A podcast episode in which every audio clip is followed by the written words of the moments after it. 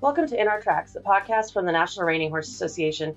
In today's episode, we're going to visit with Bob Avila. He's the 1994 NRHA Fraternity Champion. You've also seen his name in lights in the working cow horse and cutting arenas, as well as even in the Western Pleasure and the all-around side of things. We are proud to tell you that today's episode is brought to you by DAC Vitamins and Minerals. They provide livestock nutritional products at the most economical price they possibly can to enhance the performance of their customers' livestock.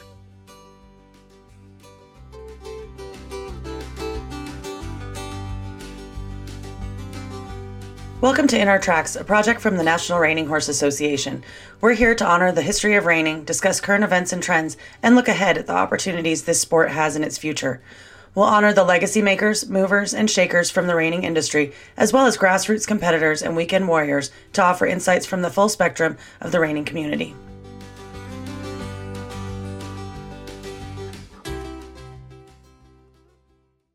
So let's start off with our large fast, is what we call it, just a few icebreaker questions.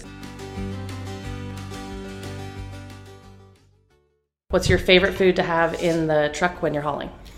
I love lots of candy and salami and cheese. Oh, right. Got to get the protein. Oh, yeah.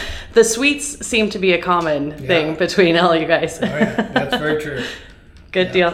So what do you listen to when you're on the road? Do you listen to podcasts, music? No, Jimmy Buffett, things like that.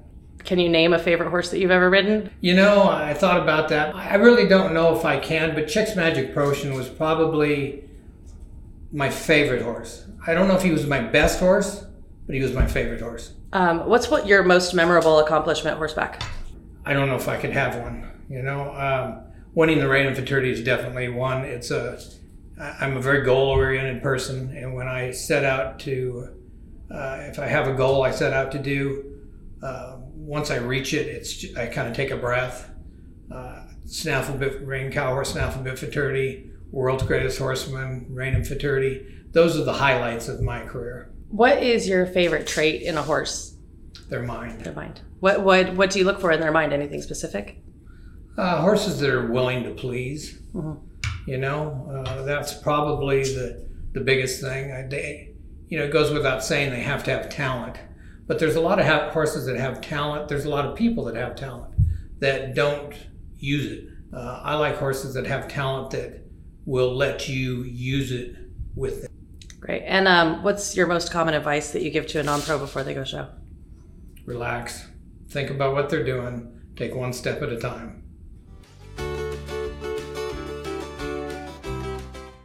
So Bob, tell me a little bit about your life in the horse industry. Obviously, you've been in it your entire life. Your family was in the horse business. Can you even imagine yourself doing anything different than this?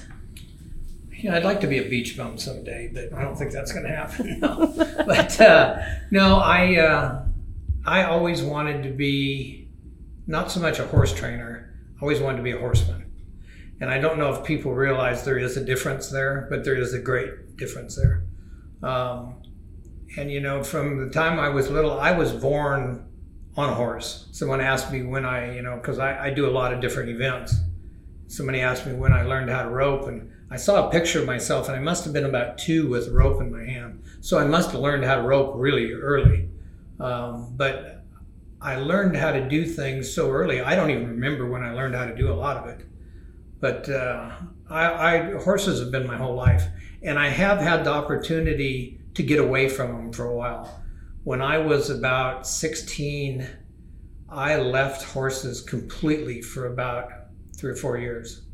I grew my hair long, I had a ponytail, I drove a Corvette, I ran wild, I did whatever I wanted to do. I had nothing to do with horses. Greg Whalen and Mary Whalen in California were probably the only horse people other than my parents that I even talked to. I wanted to see what the other half lived like because I never knew anything but horses.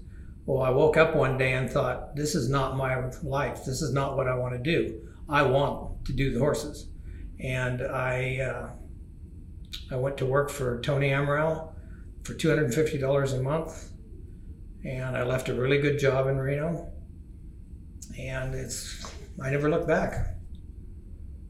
Is that something that you would recommend that anybody who is born into the horse industry and you think you want this to be your career path, is that something you would recommend to someone to take a step back, go see what else is out there and make sure that this is really what you want to do? I definitely do. Yeah. I mean, it's like, you know, and you hear about marriages, people that maybe high school sweethearts and stuff that never go out with anybody else or something. They get married. And usually they have problems later on in life. And, you know, I'm glad I did what I did because I can look back and I have no regrets. I found out what the other half lived like. I have no regrets that I did it. I had a ball doing it. I wouldn't trade it for anything, but I knew what I wanted to do. And when I did it, I did it. We're going to need some photos of the ponytail and the Corvette. You know, I did find some pictures. I don't know if I have the ponytail in them, but I have long hair in them. And it wasn't as gray as it is now. Perfect. So you have worked with or been around some of the most iconic horsemen in the history of this industry, right? And so who are the horsemen and horsewomen who you admire the most? Older or younger? Both of them. I think it's so great to hear when we hear people like in your career stage and you are recognizing like you see young talent that you admire. And so I think we'd like to hear about both. Well, you know, I guess I didn't realize how important my father was in my life until I was older. My father was a great horseman. He owned a horse named Doc Stebar, which was one of the first great sons of Doc Bar. And you know, I think you take your parents for granted until you get older. And he taught me work ethic. That's what he gave me. And then, you know, I worked for Tony Amaral. I worked for Harry Rose. I was around Don Dodge. I was around some of the greatest horsemen on the West Coast. I mean, I got to sit on their laps when I was a little kid. I got to work for them. I got to, you know, there was Jack Roddy, which is a Hall of Fame rodeo cowboy. I used to go and warm up his dog and horse for him. I mean, I grew up a horse kid, you know, and I was very fortunate with that. And, you know, today, I think the one thing that is different is all my heroes were cowboys. That's what they were. They were all cowboys. And today, now it's, you know, a computer. So I'm very fortunate to grow up the way I did grow up. You know, I had lots of heroes. I think today, some of the young people are younger people. Some of them aren't as young as they were. I think Andrea Fapani really, his work ethic is second to none. He is very talented, but more than just talent, his work ethic is incredible, you know, and I admire that. And that's, you know, that's one thing I could pass on to my son when he was growing up, because, you know, when you have kids, you don't know what, you have kids yourself, you don't know what you're going to be able to give your kids in the future. But if you give them work ethic, they will always survive doing something, and you know, they'll be all right. Absolutely. I think that's something really unique to kids that grow up in agriculture, horses, that sort of thing, is that really strong work ethic that we try to share with our children. Exactly. And, you know, I've been fortunate to have, I mean, maybe I've been the most fortunate horse trainer to have a lot of great young horse people work for me. And I don't know if I was so much a great mentor or teacher, or I just gave great talented people the opportunity to prove themselves. I gave them the opportunity to do what they wanted to do. You know, when Todd Bergen worked for me and won the Reining fraternity, I had a very well-known trainer tell me I was, well, I can't say how he told to me, but he told me I was nuts for letting that kid show that horse. And I remember like it was yesterday, I looked at him and I said, you know, that kid trained that horse.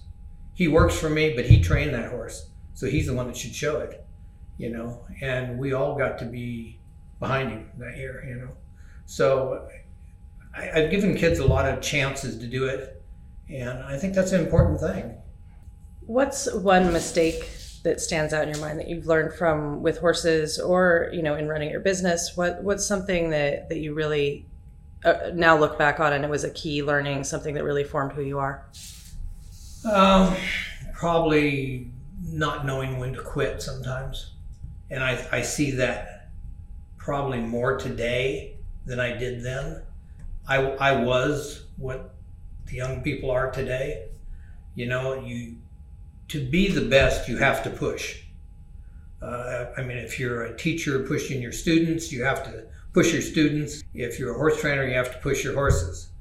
But the biggest secret in training horses is knowing when to quit, because you're going to hurt them. They're not going to like their job. It's just not going to work. And I've done that over the years, and I was fortunate enough to realize I was doing it before it got in my way too much. But that's probably one of the biggest mistakes I see in training horses today and then. Absolutely. How is it something that you recognize? Did one of your mentors point out to you, hey, you know, this is, or how did you come to the realization? A really good friend of mine named Bruce Gilcrest, and some of the older time guys will remember him. He died very young. He was, we were just talking about him the other day. I think he was 48 years old. He showed a horse in Ellensburg, Washington, stepped off, went to do his skid boots, had a heart attack and died right there, you know, which a great way for a horseman to die. But Bruce was a very misunderstood person. He did some pretty weird things, but I think he was brilliant. I think he was just a brilliant person. There was no two ways about it. And he told me that when I would get in trouble with a horse, instead of jumping into the fight with them or jumping forward into the problem with them, to just get off, sit down. If you smoke, have a cigarette. If you've got gum in your pocket, chew a piece of gum. If you got a piece of candy, whatever, just get off and think about your problem. And you know, it takes 5 minutes. And when you get on, you have a whole different attitude.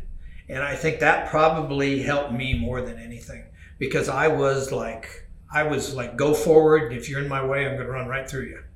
And that's not the way you get it done. You know, horses can only take so much. The younger they are, the less focus they have for time. That was something really good. And he told me, he said, you know, he taught me that young horses are like children. You're a mother, you have little kids. You know, when your kids go to their first year in school, they have a lot of recesses. Well, they can only focus so long. Colts are the same way. They can only focus so long. So you can't just keep doing something over and over and over and over, because they can't take it. And so I've learned how to treat my horses like they're children. And young children, I mean 5-year-olds, because I think mentality-wise, they're a lot alike. You know, the more I do that, the better off I am. And I try to put myself mentally in their position.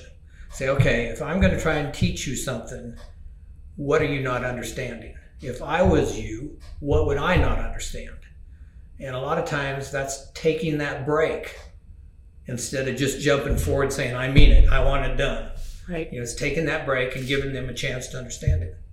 When looking back on those kinds of learnings that you had, is there any other advice that you would have given yourself as, you know, a starting out professional, or even just 10 years ago? What other advice would you give yourself that you've learned?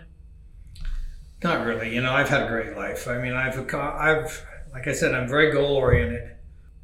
I've accomplished every goal I've ever set out to do in the horse industry at least once. And I mean, you know, if it ended tomorrow, I have no complaints about anything, you know. Let's talk a little bit about that goal process then. Do you work with your non-pros, like, to get that right horse that fits with the goals? And do you sit down and have like a discussion to flesh out the goals and how you're going to get there, or what does that look like for you? Yeah, you know, I think the first thing with non-pros, and I think a lot of non-pros don't understand it. I have a lot of people that come to me and say, I want you to buy me a great one. most non-pros can't ride a great one. But a great non-pro horse is one they can ride. That makes a great non-pro horse. You know, great horses that we see win the Futurity, you know, win the Run for the Million, whatever. Very few people can ride those horses. You know, they're not easy to ride. The greater they are, the harder they are to ride. You know, and it doesn't mean they're not good. It's just they're hard to ride because they are so good. And so I try to match size-wise, mind-wise, speed-wise to the non-pro that I put on. You know, I think that's a very important thing.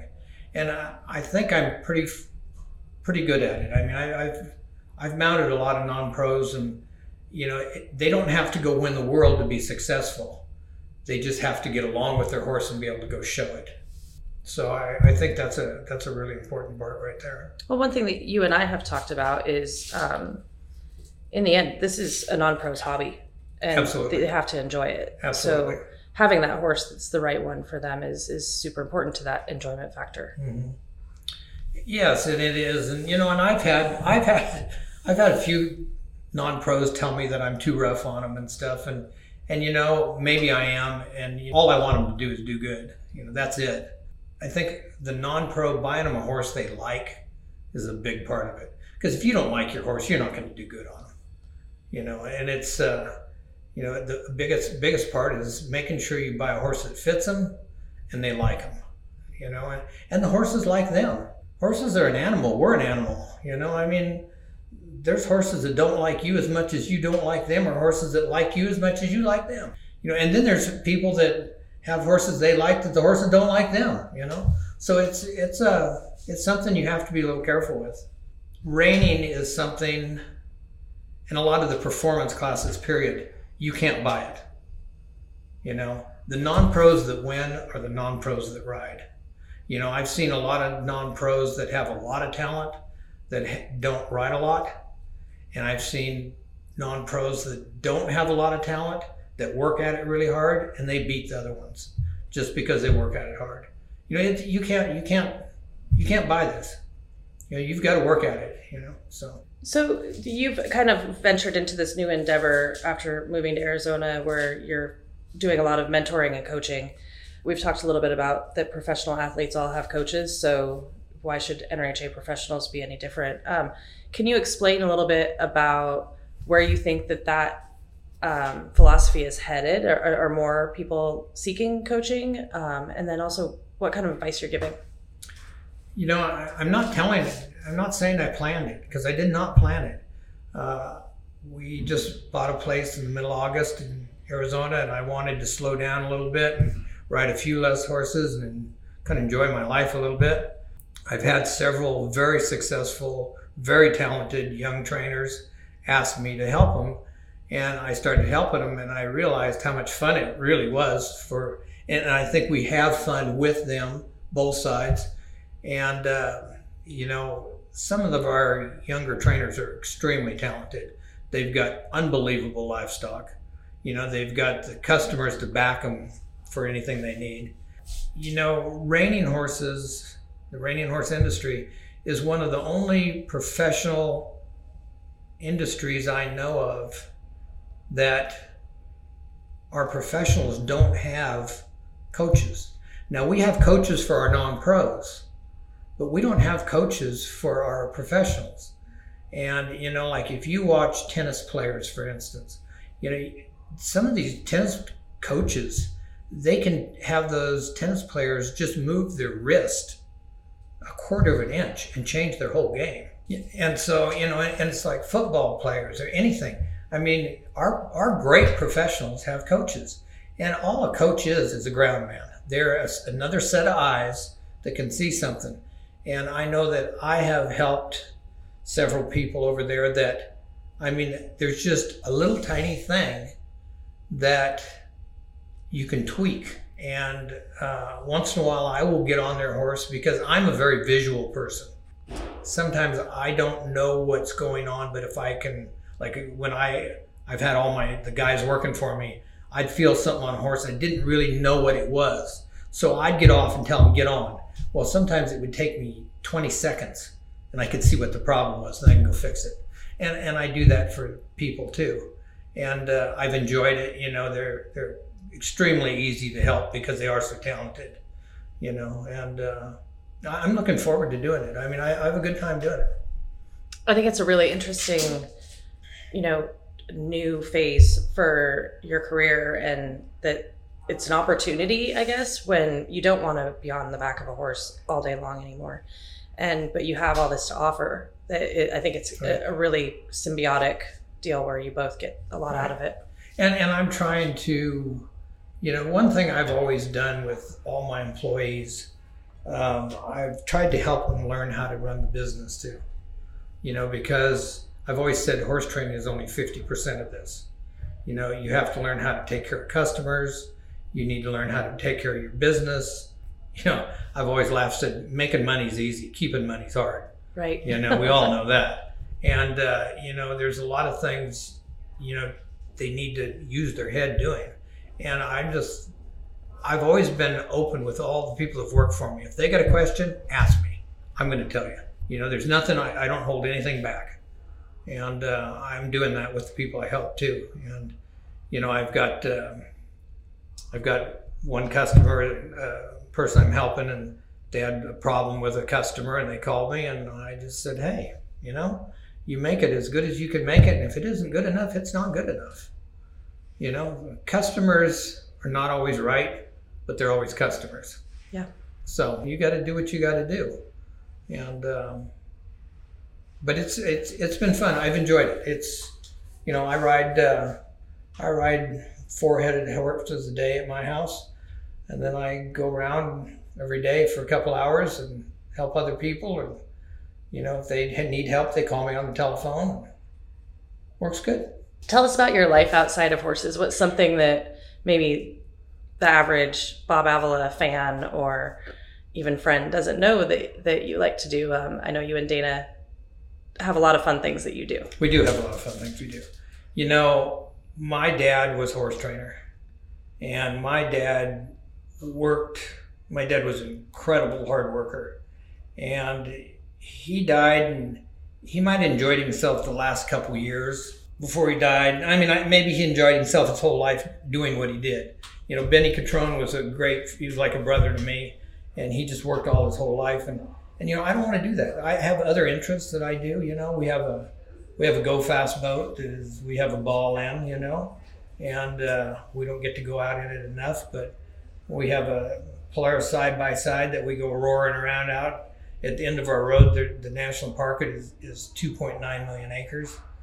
And so we go out and we play on it, and, you know, I like to do things. We're gonna go to, you know, I've been to a lot of different countries doing a lot of different clinics and stuff.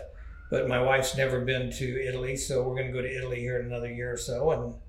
And you know, I want to enjoy life, because I don't think I'm going to get to do it again. You know? But and there's more to it, you know. And I think if you have some interests outside of horses, when you come back to horses, you appreciate them more. Absolutely. What are your and I mean. I'm sure there are a few. What are your pet peeves around the barn? Things that just... Cleanliness. Yeah. I'm as anal gets. And I know the kids have had more fun with me over the years, because my tack room is probably... Well, you've seen my tack room. It's probably one of the... It's cleaner than my house. Well, all my bridles hang one direction. There, you know, everything is. And I know the kids over the years, they thought it was fun. They'd walk in there and turn a bridle around backward. I would go and have heart palpitations. I would start getting short of breath and everything. And I think they just got a charge out of it, you know. But I like things clean. You know, I had a businessman that helped me get started.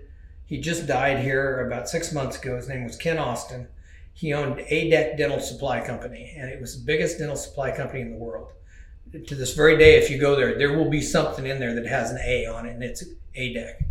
And he told me, he said, you know, your rigs going down the road are a traveling billboard.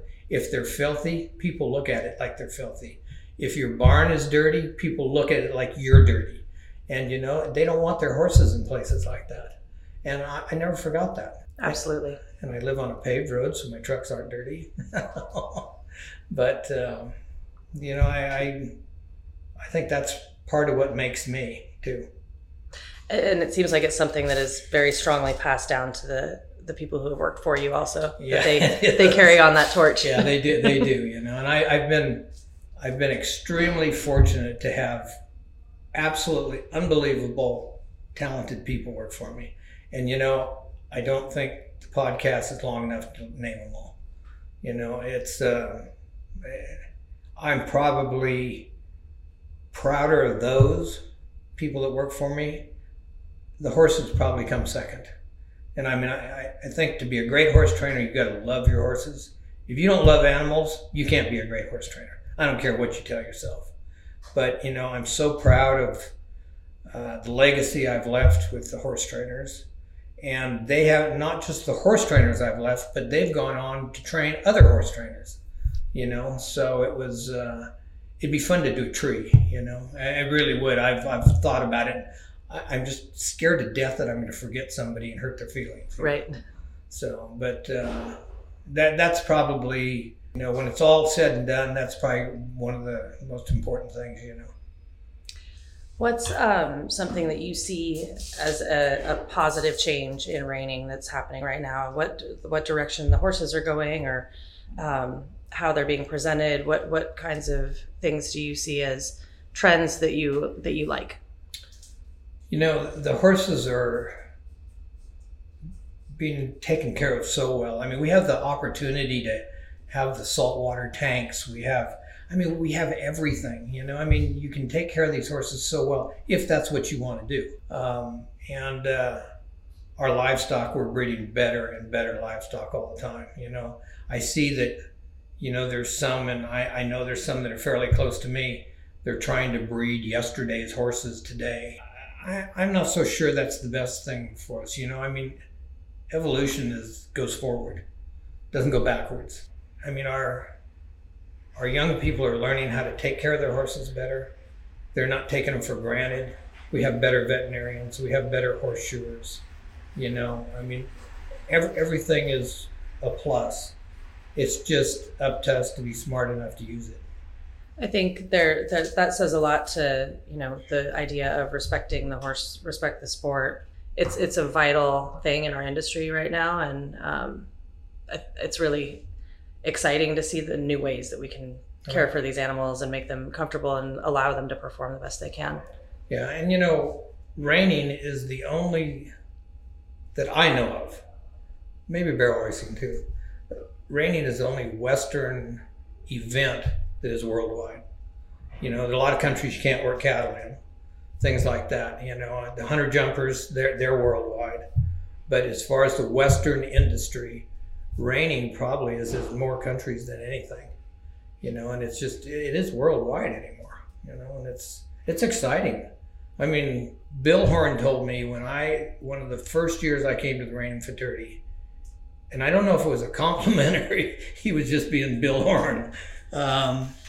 He said before we came from the West Coast that if he could get both leads changed, he could make the finals. And he said, after we came, he said it was like, we got to change the game. And, you know, I don't think it was the West Coast that made it different.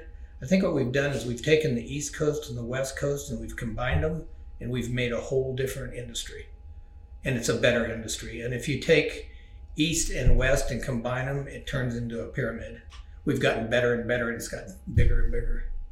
So absolutely. It's pretty exciting to see it grow like this. Do you think you'll go watch some reining when you go to Italy?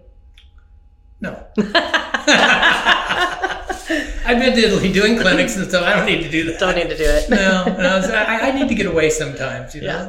It's good for you. Absolutely. Is there anything else that you want to cover that we haven't talked about? When I'm gone, I just want to be known as a horseman. I don't want to be known as a cow horse guy or a reiner or a this or that. I want to be known as a horseman.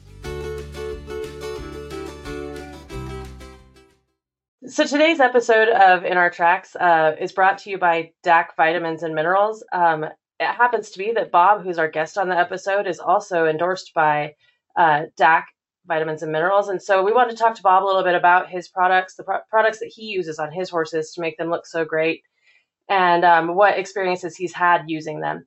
So Bob, can you tell us first of all a little bit about how you found the products and came across them? Well, you know, at the World Show, I kept noticing a lot of the halter horse guys had DAC on their stall curtains and stuff. And Randy, the owner of the company, he was always stalled on the other side of my stalls. So, you know, I used to show halter horses. I mean, I love my horses looking good and everything. So I was talking to Randy one day and I just asked him about it. And I've always given oil to my horses because I think it makes their hair better and everything. I think it makes their, just their insides better. Because, if you ever get a horse that ties up or gets impacted, the first thing you do is you give them oil, So I give my oil every day and it seems to help them. But so Randy and I were talking a while and stuff, and I decided to try it. And, that was 5.5, 6 years ago or something. I guess it would be 5.5 now. And I really like it. So you've had some time to see the results. What kinds of things are you seeing on the outside of your horses? Is it mostly in their coat and their general bloom, I guess, that they have? Well, there's a lot more things in their oil than just oil, And they have an oil that helps their digestive system. It helps them gain weight. It helps their hair coat and their skin. And it seems to work really well. I noticed a difference in mine, and I think I've had enough time to really try it out and stuff. So aside from the oils, are you using any other DAC products that make a difference in your horses? I use the joint supplement also, and they call it OFP, and it's a joint supplement that has glucosamine in it and MSM in it, and it has a lot of different vitamin things in it. And I've always felt that performance horses especially need a joint supplement all the time, and glucosamine is probably my go-to supplement to give horses, and this has glucosamine in it also.